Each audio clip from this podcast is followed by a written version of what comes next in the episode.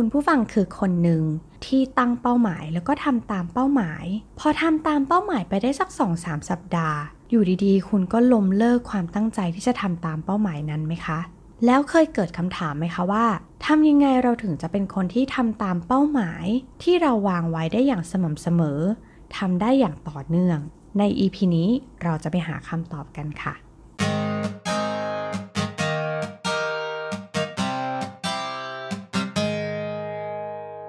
สวัสดีค่ะ ขอต้อนรับคุณผู้ฟังทุกท่านนะคะ เข้าสู่ Keep Me Busy Podcast เพราะชีวิตคือการทดลองใน EP ที่ 90 นะคะ ใน EP นี้จะขอชวนคุณผู้ฟังมาคุยกันถึงเรื่องทำอย่างไรเราถึงจะเป็นคนที่สม่ำเสมอ แล้วก็ทำตามเป้าหมายได้อย่างต่อเนื่องอย่างที่เราตั้งใจไว้นะคะ ต้องบอกว่า EP นี้เนี่ยเกิดขึ้นจากการตั้งคำถามของส่วนตัวเอมเองนะคะว่า เฮ้ยเราจะทำยังไงให้ตัวเราอะ เป็นคนที่ทำอย่างที่ตั้งใจไว้ ให้มันได้อย่างสม่ำเสมอ ไม่วูบวาบตามอารมณ์นะคะ อย่างตัวเอมเองเนี่ยต้องบอกว่าสารภาพจากใจเลยว่า ส่วนตัวเป็นคนที่อารมณ์ค่อนข้างจะศิลปินนะคะ ถ้าอยากจะทำนะคะ ก็จะทำแบบทำทำทำทำทำทำแต่ถ้าวันไหนที่ขี้เกียจก็คือหยุดทุกอย่างหยุดเลยนะคะ ไม่อยากทำไม่อยากอะไรเลยทั้งสิ้น เรารู้สึกว่ามันไม่เกิด productivity ขึ้น เรารู้สึกว่าทำไมเราเป็นคนไม่สม่ำเสมอ เราอยากจะเป็นคนที่ทำมันได้เรื่อยๆ ไม่วูบวาบไม่ได้ตามอารมณ์นะคะ เราก็เลยไปเจอบทความหนึ่งในมีเดียมนะคะ ซึ่งเขาก็เขียนว่า seven habits I employ to be highly consistent นะคะ ก็คือแบบ 7 นิสัยที่ทำให้ฉันเนี่ย เป็นคนที่แบบสม่ำเสมอจ้ามีวินัยนะคะ ในในของเขาก็คือ เฮ้ย ฉันมีวินัยที่จะทำมันได้ คนเขียนนะคะก็บอกว่าในปี 2021 เนี่ยนะ ที่ฉันทำเนี่ย ฉันเขียน articles นะคะ คือเขียนหัวข้อลง mediums เนี่ย ได้ 186 บทความ อ่านหนังสือไป 45 เล่ม แล้วก็ยก kettlebell ก็คือแบบยกเวทนะคะ ไปได้ 17,200 ครั้ง และนอนหลับอย่างเต็มอิ่มไปได้ 176 ครั้งนะคะ รวมถึงตั้งแต่เดือนมีนาปีนี้นะคะที่ผ่านมาเขาทำ fasting แบบ 24 ชั่วโมง fast ไปได้ 105 ครั้ง นะคะ นี่คือ performance ของเขาว่า เฮ้ย ฉันทำมันได้อย่างต่อเนื่องนะ แล้วฉันก็ยังเหลืออีก 1 เดือน ฉันจะทำสิ่งเหล่านี้ได้นะคะ เขาก็บอกว่า เฮ้ย จริง ๆ ทุกคนก็ทำได้ ทุกคนสามารถที่จะเป็นคนที่สม่ำเสมอกับเป้าหมายที่เราวางไว้ได้ และเขาก็บอกว่า เฮ้ย โดยทั่วไปเนี่ยนะ การตั้งเป้าหมายแล้วก็ทำมันอะในช่วง 2-3 สัปดาห์แรก นะคะหรือ 1-2 สัปดาห์แรกเนี่ยเฮ้ยมันเป็นอยู่ในวิสัยที่ทำได้ มันง่ายมันไม่ต้องพยายามอะไรเยอะแยะ แต่หลังจากนั้นจะเป็นช่วงที่มีความยากลำบากที่จะทำมันนะคะ เพราะฉะนั้นเนี่ยเขาก็เลยบอกว่า เออ แล้วเราจะทำยังไง ให้เราสามารถที่จะทำมันได้แบบเรื่อยๆทำได้อย่างสม่ำเสมอทำแล้วมันเป็นแบบนิสัยของเราไปเลยอย่างเงี้ยนะคะ ทีนี้ ก่อนที่จะเข้าไปถึงนิสัยที่เขากำลังจะพูดถึงนะคะ ส่วนตัวเอ็มก็มองกลับมาที่ตัวเองนะคะ ว่าเฮ้ยตัวเราเนี่ยเรามีเป้าหมายอะไรที่เราตั้งเป้าไว้ นะ New Year Resolution เมื่อต้นปีที่ผ่านมานะคะว่าเฮ้ยเรามีเป้าหมายอะไรที่เราตั้งไว้แล้วเราทำได้ แล้วอะไรที่เรายังทำไม่ได้นะคะ ก็เลยอยากจะชวนคุณผู้ฟังนะคะ อีกหนึ่งเดือนเนี่ยจะถึงสิ้นปีแล้วเนาะจะจบสิ้นปี 2021 แล้วก็อยากจะมาชวนคุณผู้ฟังมาชวนคุยกันก่อนว่า ให้ลองมองย้อนตัว personal past performance ของตัวเองดูสิว่า ที่ผ่านมาคุณตั้งเป้าหมายไว้เนาะว่าอยากจะทำนั่นทำนี่ทำนู่น อยากจะออกกำลังกายอยากจะลดน้ำหนัก อยากจะเก็บเงิน อยากจะลงทุน ที่ผ่านผ่านมา New Year Resolution ที่ผ่านผ่านมาของคุณ อะไรที่ทำได้สำเร็จ และอะไรที่มันไม่สำเร็จนะคะ ก็อยากจะให้ถอดรหัสออกมา อยากจะให้ทำความเข้าใจกับตัวเองก่อนว่า เฮ้ยสิ่งที่มันเป็นอุปสรรคขัดขวางที่ทำให้เราไม่สำเร็จอะ มันเกิดขึ้นจากอะไรนะคะ หลายคนอาจจะได้คำตอบมาในรูปแบบที่ว่า เฮ้ย การตั้งเป้าหมายมันค่อนข้างจะขัดแย้งกับไลฟ์สไตล์ของเรา อย่างเช่น คุณตั้งเป้าหมายว่า เฮ้ย คุณอยากจะทำ IF แหละ แล้วก็คุณก็ทำมันตั้งใจทำแต่ว่าคุณเป็นคนหนึ่งซึ่งทำงานที่จะต้องไปทานข้าวกับลูกค้าตอนเย็น หรือคุณชอบมีสังคมหลังเลิกงานกับเพื่อน เพราะฉะนั้นถ้าคุณหยุดกินตอน4โมง มันค่อนข้างจะขัดแย้งกับไลฟ์สไตล์ของคุณ ที่แบบเฮ้ยฉันจะต้องไปสังสรรค์หรือว่าหน้าที่การงานของฉันมันบีบบังคับให้ฉันต้องไปปาร์ตี้หรือว่าไปสังสรรค์หรือไป networking กับลูกค้าในช่วงเย็น ฉันทำสิ่งนี้ไม่ได้มันก็เลยทำให้เป้าหมายของเรามันไม่ได้นะคะ อันนี้ก็เป็นเรื่องไลฟ์สไตล์เนาะหลายคนก็อาจจะบอกว่าเฮ้ยที่ทำไม่ได้เพราะไม่มีเวลาแหละอ่าอะไรแบบนี้นะคะ อยากจะให้ลองคิดทบทวน เพราะว่าเหตุผลของการที่ทำได้แล้วมันไม่สำเร็จมันไม่ต่อเนื่องเนี่ย มันมีเหตุผลหลากหลาย แล้วมันก็ขึ้นอยู่กับแต่ละคนนะคะ ก็เลยอยากจะก่อนที่จะไปทำความเข้าใจว่าเฮ้ยนิสัยที่มันจะทำให้เราสม่ำเสมอได้อะไรใด ๆ ต่าง ๆ เนี่ยอยากจะให้เริ่มที่ตัวเอง อยากจะให้เริ่มที่ทำความเข้าใจกับตัวเองก่อนว่าสิ่งที่มันขัดขวางการที่เป็นคนสม่ำเสมอของเราเนี่ยมันเกิดขึ้นจากอะไรได้บ้างนะคะ แล้วพอทำแล้วเนี่ยเราก็จะได้เข้าใจตัวเองไปด้วย แล้วเราจะได้ปรับเปลี่ยน รือว่าปรับแต่งให้มันเหมาะกับไลฟ์สไตล์หรือว่าชีวิตของเราให้มันไม่ได้ยากจนเกินไปนะคะ เพราะเอ็มคิดว่าคีย์สำคัญของการที่เราจะทำอะไรต่างๆ ให้ได้ตามเป้าหมายอย่างสม่ำเสมอแล้วก็ต่อเนื่องเนี่ย มันจะต้องไม่ขัดแย้งกับไลฟ์สไตล์ของเราจนเกินไป มันจะต้องเป็นส่วนหนึ่งของชีวิตเราได้ และที่สำคัญคือมันต้องไม่ยากจนเกินไปที่เราจะทำ มันได้ในทุกๆวัน หรือว่าตามความถี่ที่เราตั้งใจเอาไว้นั่นเองนะคะ อันนี้เป็นการบ้านที่อยากจะให้ลงมือทำก่อนที่จะมาฟังต่อนะคะทีนี้อะเขาก็บอกว่า เฮ้ยนิสัยที่ฉันทำแล้วมัน work ที่ทำให้เอ้ยเกิดผลก่อนหน้านี้นะคะ ที่เอ็มเล่าให้ฟังเนี่ยเขาบอกว่าอันแรกก็คือเขาก็ตั้งเป้าหมายนี่แหละ แล้วมันเป็นเป้าหมายที่เราสามารถที่จะควบคุมมันได้ นะคะเราก็เขียนเป้าหมายที่เราอยากจะทำแหละเหมือนที่เราทำทำมานะคะ มันก็ไม่ได้ยากเย็นอะไรเนาะในการเขียนเป้าหมายเฮ้ยนี่คือสิ่งที่เราอยากจะทำแต่อยากจะให้เพิ่มไปอีกสักนิดนึงว่าทำไมเราถึงอยากจะทำเป้าหมายนี้ ทำไมเราถึงอยากจะทำสิ่งนี้นะคะ วันนี้มีโอกาสดีนะคะ ได้คุยกับพี่ที่ออฟฟิศนะคะ แล้วก็เขาก็บอกว่าเฮ้ยเป้าหมายของพี่อะในช่วงนี้ก็คือว่า พี่อยากจะ 40 แบบสุขภาพดีอะ นะคะ ซึ่งพี่คนนี้ก็อายุอ่าอีกประมาณ 3-4 ปีเนาะถึงจะ 40 นะคะ ก็เหมือนเขาก็เตรียมตัวตัวเองว่า ในอีก 3-4 ปีข้างหน้าของฉันอะฉันอยากจะสุขภาพดี ซึ่งเองว่าเป็นเป้าหมายที่ดีเลยนะคะ แล้วทำไมล่ะเขาถึงอยากจะสุขภาพดีนะคะ ก็ถามให้ลึกไปเขาก็บอกว่า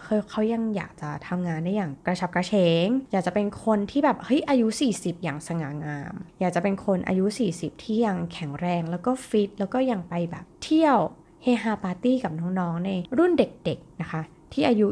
20-30 ได้อยู่อ่าแบบนี้นะคะ คือพอเราตั้งเป้าหมายแล้วเนี่ยอยากจะให้ทำความเข้าใจด้วยว่าเฮ้ยเป้าหมายเนี่ยเราทำไปทำไม นะคะ เราต้องเข้าใจก่อนว่าสิ่งที่เราจะทำทำไปเพื่ออะไร แล้วก็เขียนมันออกมานะคะ อันนี้ก็แบบเป็นพื้นฐานเนาะ อันนี้อาจจะแอดออนมานิดหน่อยว่านอกจากเขียนเป้าหมายแล้วอยากจะให้ทำความเข้าใจด้วยว่าอะทำไมฉันถึงจะต้องทำสิ่งนี้ เพื่อที่มันจะได้ตอกย้ำคุณค่าของสิ่งที่เรากำลังทำอยู่นั่นเองนะคะ ข้อที่ 2 ถ้าคำตอบของคุณผู้ฟังในการที่เฮ้ยทำ past performance ของตัวเองแล้วมันคือไม่มีเวลาเนาะไม่มีเวลามันก็เลยทำได้ไม่ต่อเนื่อง มันก็เลยทำไม่ได้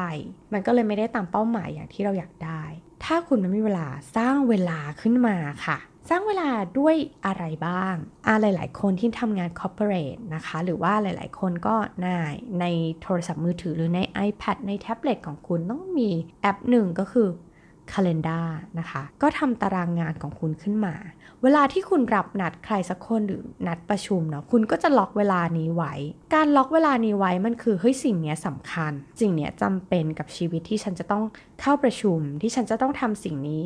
ให้เสร็จที่ฉันจะต้องไปพูดคุยกับคนเหล่านี้ แปลว่ามันสำคัญและมันจำเป็น หรือว่ามันอาจจะเร่งด่วนนะคะ เพราะฉะนั้นอะไรที่คุณอยากทำล็อกเวลาในคัล endar ของคุณเอาไว้เลยค่ะ เช่น วันเสาร์โดยปกติเนี่ยเอ็มก็จะแบบวันเสาร์อาทิตย์ก็จะแบบมีเหมือนกะไว้หลวมๆอะ อาว่าวันเสาร์ฉันอยากจะนั่งทำงานที่เป็นรายได้เสริมของตัวเอง หรือว่าเตรียมตัวสำหรับการทำเวิร์กช็อปในครั้งต่อๆไปเผื่อมีคนสนใจในคอร์สของเราเราจะได้แบบเอ้ย พร้อมที่จะจัดเวิร์กช็อปได้ทันทีอะไรแบบนี้นะคะ แต่พอทุกครั้งเสาร์หรืออาทิตย์พอเพื่อนหรือครอบครัวบอกว่าเฮ้ยว่างไหมเออพาไปนั่นหน่อยไปนี่หน่อยไปกินข้าวไหมอะไรใด ๆนะคะ เราคำตอบของเราก็คือ ได้ว่างไปได้นะคะ เวลาตอนนี้ถูกขโมยไป จากกิจกรรมต่างๆ ที่มันเกิดขึ้นแบบมีคนนั้นคนนี้ชวนเพราะฉะนั้นถ้าเราไม่ล็อกเวลาเอาไว้ เราจะไม่ได้ทำสิ่งที่เราอยากจะทำเพราะฉะนั้นเองก็เลยจะเลือกนะคะ ที่จะล็อกเวลาไว้ว่า9โมงถึง 10 โมงออกกำลังกาย 10 โมงถึงเที่ยงในวันเสาร์ ก็จะเป็นวันที่เราทำ researchนะคะ วางแผนหรือดีไซน์คอร์สอะไรต่างๆ ที่เราอยากจะทำอ่าพอวางแผนแบบนี้แล้ว เอ้ยมันมีเวลาแล้วนะคะ แล้วในช่วงนั้นบางเอ้ยมีคุณแม่นะคะ ชวนไปเอ้ยไปนั่นไปนี่กับแม่หน่อย แล้วก็บอกว่าอ่าไม่ได้ อาจจะต้องเป็นช่วงบ่ายช่วงบ่ายได้ไหมนะคะ อย่างเงี้ยมันก็เหมือนแบบทำให้เราอะ สร้างเวลาของตัวเองขึ้นมา หรือว่าการออกกำลังกายนะคะ ออกกำลังกายหลาย ๆ คนก็จจะแบบโอ้ยเลิกงานดึกไม่มีเวลาเหนื่อยจะแย่อะไรอย่างเงี้ยนะคะ เอมก็จะให้เวลากับตัวเอง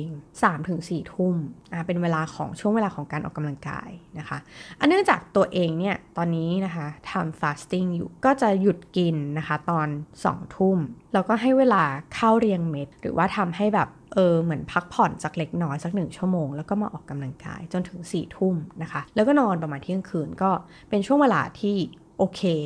งานเสร็จแล้วลูกค้าก็หลังสามทุ่มส่วนใหญ่ลูกค้าก็อาจจะไม่ได้โทรหาเราแล้ว มันก็เป็นเวลาที่มันเหมาะสมนะคะ อันนี้เราต้องเข้าใจในตารางเวลาของตัวเองก่อน เข้าใจตัวเองก่อนว่า การวางแผนเวลาแบบนี้มันเป็นสิ่งที่ทำได้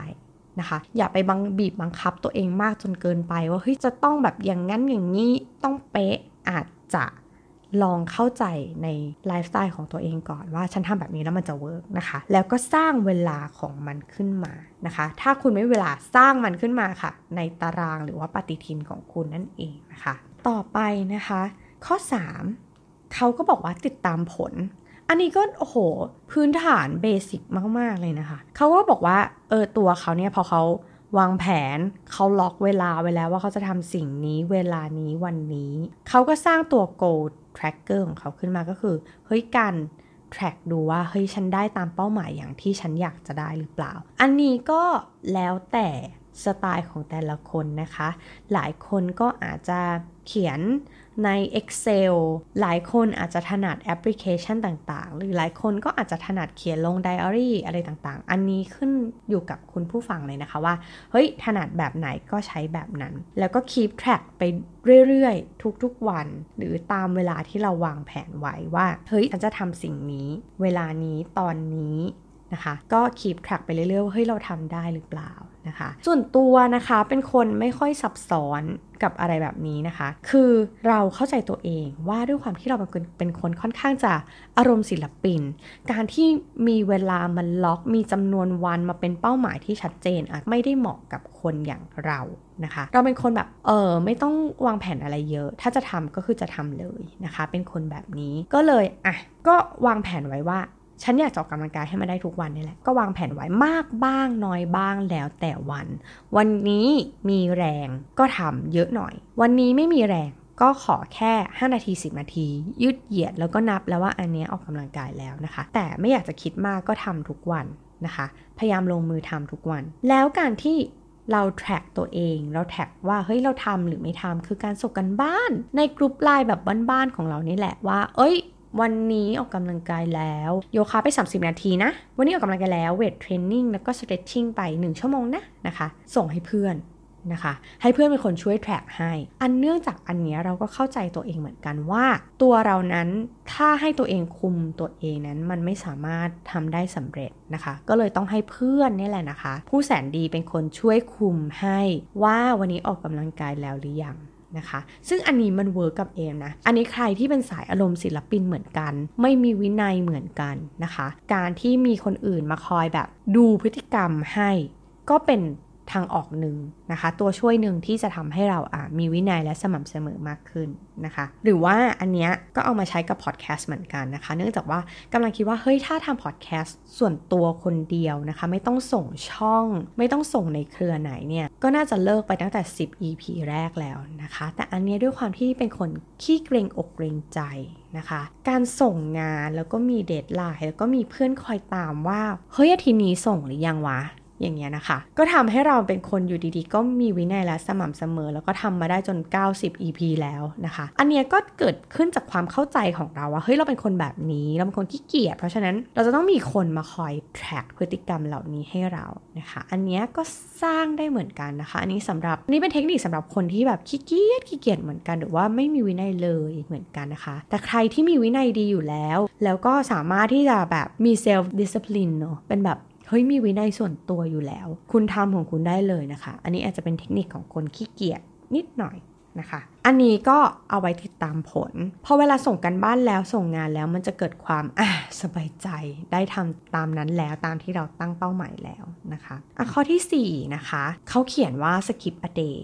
เอ็มขอให้คำนิยามแบบไทยๆ ก็คือว่าให้โอกาสตัวเองได้แบบโดดเรียนบ้าง โดดบ้าง ไม่ทำบ้างได้ มันหมายถึงว่าการที่หาปริมาณเวลา หรือจำนวนวันที่มันเหมาะสมที่เราจะทำตามเป้าหมายของเรานะคะ เช่นหลายๆ คนอาจจะบอกว่าฉันตั้งเป้าหมายว่าฉันจะไม่นอนดึก ฉันจะนอนให้ครบ 8 ชั่วโมงแต่โดยทั่วๆไป เอ็มว่าประมาณ 80-90%ของคนที่วางแผนว่าเฮ้ยฉันจะนอนแบบ 8 ชั่วโมง คือทุกๆวันใน 1 สัปดาห์ฉันจะนอนให้ได้ 8 ชั่วโมงนะคะ ซึ่งในความเป็นจริงอะ่ะมันก็จะมีสิ่งต่างๆ ที่ทำให้เราไม่สามารถนอนได้ครบ 8 ชั่วโมง เช่น งานเข้า ฉันจะต้องทำงานส่ง ต้องดึก ช่วงนี้อาจจะดึกหน่อยนะคะ อันนี้มันอาจจะเป็นรูมให้เราได้เหมือนคล้ายๆ กับมีแกลบบ้าง เช่น อะ ใน 1 สัปดาห์ ฉันตั้งใจไว้ว่าฉันจะนอนให้ครบ 8 ชั่วโมงเนี่ย 4 วันต่อสัปดาห์ และอีก 2 วันก็โอเค อาจจะแบบอาจจะไม่ครบ อาจจะนอนน้อยกว่าที่วางแผนไว้ได้บ้างนะคะ อันนี้มันก็เหมือนจะทำให้ เฮ้ยเป้าหมายมันไม่ได้กดดันตัวเองมากจนเกินไป มันยังทำให้เราเฮ้ยยังมีรูมที่มันสามารถ flexible ได้บ้างนะคะ มันมันอาจจะต้องมีเหตุแหละที่มันทำไม่ได้อะไรอย่างนี้เนาะซึ่งอันนี้ก็ดีนะเอ็มคิดว่ามันเป็นการไม่ได้กดดันตัวเองมาก มันก็อืมมันก็ต้องมีวันที่เราทำไม่ได้บ้างด้วยเหตุผลอะไรบางอย่าง ก็อย่าไปบังคับตัวเองให้มันมากจนเกินไป ขอใช้คำว่าผ่อนหนักผ่อนเบาแล้วกันนะคะ มันต้องมีวันที่หนักบ้าง วันที่ทำได้บ้างทำไม่ได้บ้าง แล้วก็ลองดูกะกะเอาว่า เออ อันเนี้ยมันเป้าหมายของเรามันอาจจะไม่ร้อยเปอร์เซ็นต์แต่ขอให้ทำได้สัก 80%อะถ้าเป็นใครที่เป็นสายตัวเลขนะคะ นอนให้ได้สัก 80%ของเป้าหมาย หรืออะสักครึ่งหนึ่งก็ยังดีในช่วงเริ่มต้นนะคะ แล้วแบบมันอาจจะทำได้ดีขึ้น ต่อต่อไป อาจจะแบบอืมมันเริ่มเข้าที่เข้าทางแล้วเป็นนิสัยแล้ว มันก็อาจจะทำให้เราได้เป้าหมายที่มันสูงขึ้นก็ได้นะคะ เพราะฉะนั้นส่วนตัวก็จะเป็นคนที่ไม่ได้ชอบอะไรที่มันตายตัว fix มากจนเกินไปนะคะ ก็ผ่อนหนักผ่อนเบากับตัวเอง แล้วก็รู้สึกว่า เอ้ย ในหนึ่งปีที่ผ่านมาเนี่ยนะคะ ค่อนข้างจะผ่อนหนักผ่อนเบากับตัวเอง เรารู้ว่าโอ๊ยถ้ากดดันตัวเองมากเกินไปอยู่ดีๆ เราสามารถเลิกได้เลยเหมือนกัน แต่พอผ่อนหนักผ่อนเบาแบบนี้ไปนะคะ มันทำได้เรื่อยๆ เลยนะ มันทำได้แบบเอ้ยจนเป็นเป็นนิสัยของเราเป็นกิจวัตรประจำวันหนึ่งในกิจวัตรประจำวันเลย ก็คือการออกกำลังกายนะคะ อย่างที่บอก ซึ่งอะอันนี้ work นะคะอันนี้ใครที่อยากจะไปปรับใช้ในชีวิตประจำวันของตัวเองก็ลองเอาไปปรับดูนะคะ อันที่ 5 ก็คือ give yourself out นะคะก็คือือเหมือนเหมือนให้วันพักของตัวเองบ้าง คือเอ็มว่ามันค่อนข้างจะคล้ายคลึงกับการผ่อนหนักผ่อนเบาในข้อก่อนหน้านี้นะคะ เราอาจจะให้แบบ day off ตัวเองว่า เอ้ย ฉันไม่ต้องออกกำลังกายได้ ในช่วงที่ฉันไปเที่ยวอะไม่ต้องออกกำลังกายหรอกนะคะ พักไปเลย แล้วกลับมา เราก็กลับมาเมนเทนหรือว่าทำตามเป้าหมายได้เหมือนเดิม เอ็มว่ามันคล้ายๆกับการผ่อนหนักผ่อนเบาให้ตัวเอง มีช่วงให้ตัวเองได้หยุดพักบ้างนะคะ การที่ทำอะไรแบบเหมือนเร่งเครื่องแบบหนักๆๆๆๆตลอดเวลามันมักจะทำให้อยู่ดีเราเหนื่อยล้าจนเกินไป แล้วก็หยุดไปเลยดีกว่านะคะ เรามักจะเป็นแบบนี้ อันนี้ต้องลองไปสังเกตพฤติกรรมตัวเองดูว่าเฮ้ยมันได้หรือเปล่านะคะ ข้อที่ 6 เขาบอกว่า remove friction นะคะ ก็คือแบบเฮ้ยลดลดแรงเสียดทาน แต่เอ็มขอแบบแปลง่าย ๆ อย่างเข้าใจง่ายๆก็คือพยายามกำจัดอุปสรรคระหว่างตัวเรา กับความขี้เกียจของเรานะคะ หรือว่าเป้าหมายของเรานี่แหละว่าเฮ้ยเราอยากจะทำสิ่งนี้ แต่ว่าอุ้ยมันมักจะมีเหตุผลร้อยแปดพันเก้าที่เออฉันจะไม่ทำนะคะ เช่นนะคะ ฉันตั้งเป้าว่าฉันจะอ่านหนังสือ ก็กำจัดอุปสรรคหรือว่าสิ่งที่จะทำให้ไม่ได้อ่านหนังสือด้วยการแบบเอาวางหนังสือไว้แบบตรงโซฟาประจำของเรา วางแบบเออวางวางไว้เดี๋ยวเราเห็นเราก็หยิบขึ้นมาอ่านเอง หรือว่าเฮ้ยฉันอยากจะยกเวทนะคะ อย่างอย่างผู้เขียนเนี่ยเขาก็บอกว่าฉันจะยกเวทฉันก็วางมันไว้ข้างๆไอ้เจ้ารองเท้าวิ่งของฉันนี่แหละ พอฉันวิ่งกลับมาปุ๊บอะยังไงฉันต้องเห็นไอ้ตัวดัมเบลนี่แหละ ยังไงฉันก็ต้องอะ มันไม่ต้องเดินไปไหนนี่นานะคะ ฉันก็ยกเวทเลย มันก็เลยสำเร็จนะคะ อันนี้ลองไปดูว่า เฮ้ยโอกาสที่จะทำให้เป้าหมายของเราไม่สำเร็จมันเกิดขึ้นจากอะไรบ้าง หนังสือมันไกลเกินไปหรอ มันอยู่ชั้นสองฉันอยู่ชั้นหนึ่งโอ้ฉันขี้เกียจเดิน อย่างเงี้ยนะคะ อันนี้ความขี้เกียจของคนนะคะ มันแบบมันไม่มีขีดจำกัดจริง ๆ บางทีแบบ โอ้ยแค่แบบอีกนิดเดียวจะถึงหนังสือแล้ว ก็ขี้เกียจอย่างเงี้ยก็มีนะคะ ให้ลองดูว่า อะไรที่จะเป็นอุปสรรคขัดขวาง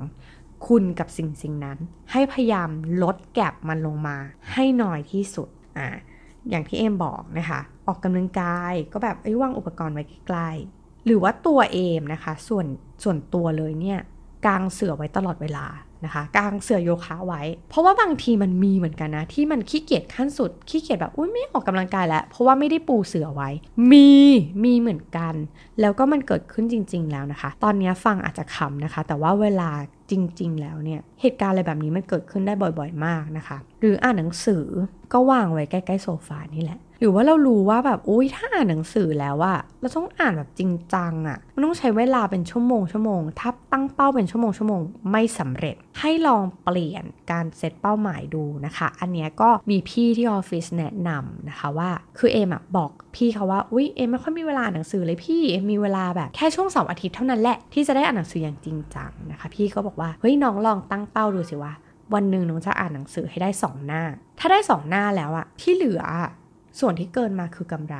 นะคะเฮ้ยพอลองแล้วมันก็ work เหมือนกันนะคืออ่านหนังสือก่อนนอนอะ่ะหนึ่งถึงสองหน้ามันเป็นวิสัยที่เราทำได้นะแล้วถ้ามันหนังสือมันดีมันให้ข้อคิดอะไรเงี้ยมันจะเกิดขึ้นหน้าที่ 3 หน้าที่ 4 ต่อต่อไป เพราะฉะนั้นเนี่ยถ้าความยากหรืออุปสรรคของคุณมันเกิดขึ้นจากก้าวแรกของการทำสิ่งนั้น ให้พยายามทำสิ่งนั้นให้ง่ายที่สุดตั้งเป้าหมายให้มันแบบ ง่ายที่สุดเท่าที่คุณจะทำได้ ยังอ่านหนังสือขอหนึ่งหน้าก็ได้อะถ้าคุณขี้เกียจสุดๆ ขอหนึ่งหน้า แล้วที่เหลือคือกำไรของวันนั้นละ หรือว่าถ้าคุณขี้เกียจสุดๆ แต่คุณอยากออกกำลังกาย เปิดคลิป 10 นาที เปิดคลิป 5 นาที หรือหลอกตัวเองด้วยการแบบ อุ้ย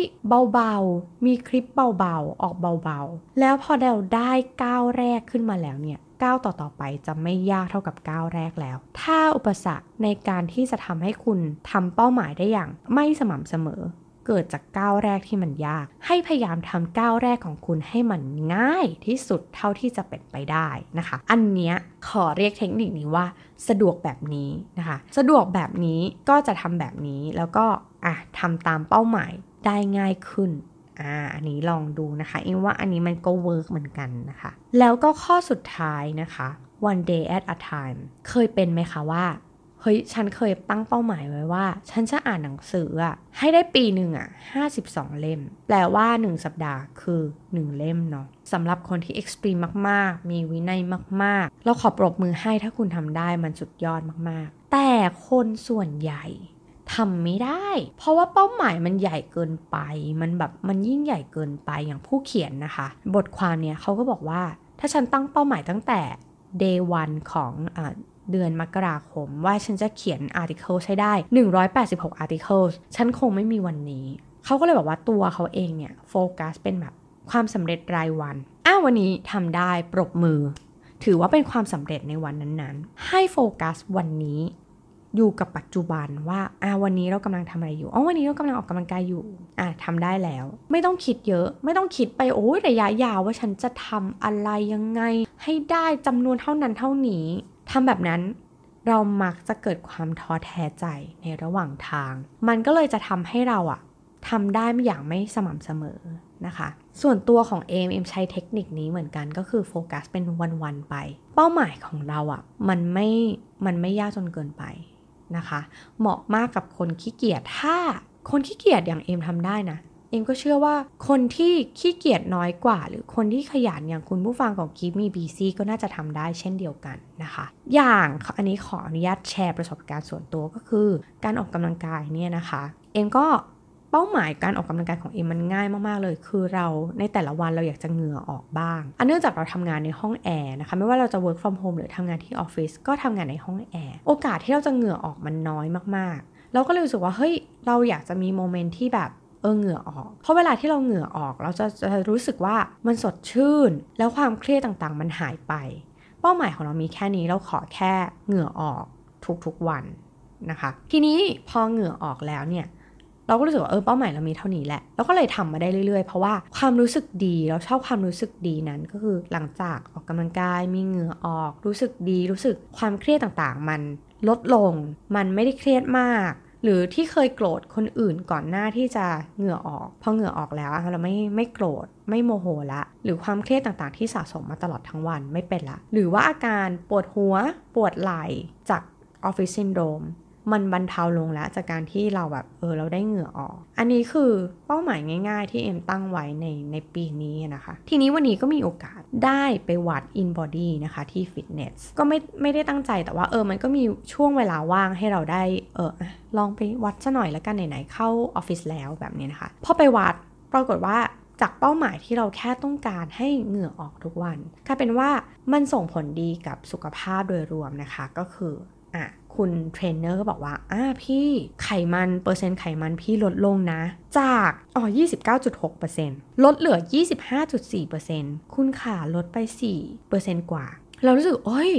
จริงหรอ นี่ขนาดเราออกกำลังกายจ้องแจ้งนะ แค่เราแค่อยากจะเหงื่อออกนิดๆหน่อยๆเท่านั้นเองต่อวัน เฮ้ยพี่กล้ามเนื้อพี่เพิ่มด้วยนะ ก็คือไขมันลดกล้ามเนื้อเพิ่มมันคือสุดยอดของการแบบ ได้ออกกำลังกาย แล้วเราก็รู้สึกว่าเฮ้ยมันมีช่วงที่เราแบบเฮ้ยเจ็บเท้าไป เราไม่ได้ออกกำลังกายมาเดือนเดือนถึง 2 เดือนแบบที่ออกกำลังกายหนักๆนะคะ แล้วก็ออกกำลังกายได้แค่แบบแขน หลัง ท้องอะไรนิดหน่อยนะคะ เอ้ยแต่มันได้ผลเว้ยมันอ้ามันเกินกว่าที่เราตั้งเป้าไว้ แบบนี้นะคะ เราก็โฟกัสแค่ต่อวันเท่านั้นเองว่าฉันอยากจะแค่เหงื่อออกเท่านั้นนะคะ การที่เราโฟกัสอะไรที่แบบมันไม่ได้ยิ่งใหญ่มาก แล้วมันเหมาะกับไลฟ์สไตล์ของเรา อะไรที่มันค่อนข้างจะขัดแย้งกับไลฟ์สไตล์ของเราที่มันเป็นอยู่มันปรับเปลี่ยนได้นะคะ อย่างออกกำลังกาย ใครที่ฟัง EP ในช่วงแบบช่วง work from home เนาะ ก็อาจจะได้ยินว่า เอ้ย คุณผู้ฟังขาเอมอะออกกำลังกายทุกเช้าเลยนะคะ มันดีมาก ๆ เลยค่ะ สดชื่นแบบรู้สึกมีแรงในการทำงาน แต่ว่ามันสดชื่นมันมีแรงในการทำงานจริง แต่เวลาในการคูลดาวมันน้อยไป มันก็เลยทำให้เกิดการบาดเจ็บ และในใน EP ต่อ ๆ มานะคะ ก็จะมีการบ่นถึงเรื่องของเฮ้ยเจ็บเท้าค่ะ คุณผู้ฟัง เนื่องจากคูลดาวไม่พอ อะไรแบบเนี้ยเนาะคือคนเราอะ่ะมันปรับเปลี่ยนได้ตลอด จนวันนี้ก็เลยบอกว่าอะ ออกกำลังกายช่วง3ามทุ่มค่ะ เพราะมันเป็นช่วงเวลาที่เหมาะสมณนะชีวิตในปัจจุบัน3ามทุ่มโอเค และมีเวลาที่จะวอร์มอัพและคูลดาวได้อย่างสม่ำเสมอได้แบบได้เพียงพอที่จะไม่บาดเจ็บ ตอนนี้คือสิ่งที่โอเคนะปัจจุบันก็เลยจะบอกว่าเฮ้ยจริง ๆ เป้าหมายอะถ้าจะทำให้สม่ำเสมอและต่อเนื่องได้ มันต้องเกิดขึ้นจาก เราเข้าใจตัวเราก่อน เข้าใจไลฟ์สไตล์ของเราก่อน เข้าใจตารางชีวิตของเราก่อนว่า เออตัวเราเราเหมาะแบบนี้นะคะ แล้วปรับเปลี่ยนมัน มันยังได้เป้าหมาย มันยังได้ผลลัพธ์อย่างที่เราอยากได้ เพียงแต่ว่ามันอาจจะไม่ได้ยากกับชีวิตจนเกินไป อะไรที่มันยากมากๆ เรามักจะเลิกกลางคันซะส่วนใหญ่เลยนะคะ คือถ้าลองไปดู performance ตัวเองที่ผ่านๆมา ก็จะเห็นเลยว่าอะไรที่มันเอ็กซ์ตรีมมากๆ คือแบบ สุดโต่งมาก มันยากเกินไปสำหรับชีวิตเรา เรามักจะล้มเลิก แต่ว่าสู้ว่าทำง่ายๆทำไปเรื่อยๆ ของเรา จนวันหนึ่งอะมันเป็นนิสัยของเราแล้ว เราก็จะทำมันได้ต่อไปเรื่อยๆ เหมือนกันนะคะ อันนี้ก็เลยอยากจะฝากไว้ว่า ใด ๆ แล้วต้องเข้าใจตัวเองก่อน ว่าเราเหมาะกับสิ่งนี้แหละ แล้วก็ปรับเปลี่ยนเป้าหมายให้มันแบบมันเหมาะกับเราเข้าใจตัวเอง ฉันเป็นคนขี้เกียจ ฉันก็จะทำแบบคนขี้เกียจนี่แหละ แต่ทำไปเรื่อยๆ แล้วมันอาจจะขยันขึ้นมานิดนึงก็ได้ แบบนี้นะคะ อันนี้ก็ฝากไว้สำหรับมันก็อาจจะเป็นสไตล์คนขี้เกียจนะคะ ที่จะแบบทำอะไรได้อย่างสม่ำเสมอและต่อเนื่องแบบคนขี้เกียจอันนี้ก็ลองไปปรับใช้ดู แล้วก็พยายามทำความเข้าใจกับตัวเองให้มากนะคะ การตั้ง New Year Resolution ในปีต่อๆไปอะ่ะมันก็จะได้เป็น New Year Resolution ที่ได้ผลทำได้จริงต่อเนื่องและสม่ำเสมอ จนเป็นนิสัยของเรานั่นเองค่ะ ก็หวังว่า EP นี้นะคะ จะเป็นประโยชน์กับคุณผู้ฟังของคีมีบีซีแล้วก็ใครที่มีวิธีที่มันแบบ work work ทำแล้วเหมาะนะคะ เข้ามาพูดคุยกับเราได้นะคะ ทั้งใน Facebook Page ของ The Infinity หรือว่าคิมีบีซีพอดแคสต์นะคะ ที่เป็น Facebook Page หรือว่าพูดคุยกันได้นะคะ แชร์กันได้แบ่งปันกันได้ใน Blockdit ของ The Infinity เช่นเดียวกันนะคะสำหรับ EP นี้ลาไปแล้ว พบกันใหม่ EP หน้า สวัสดีค่ะ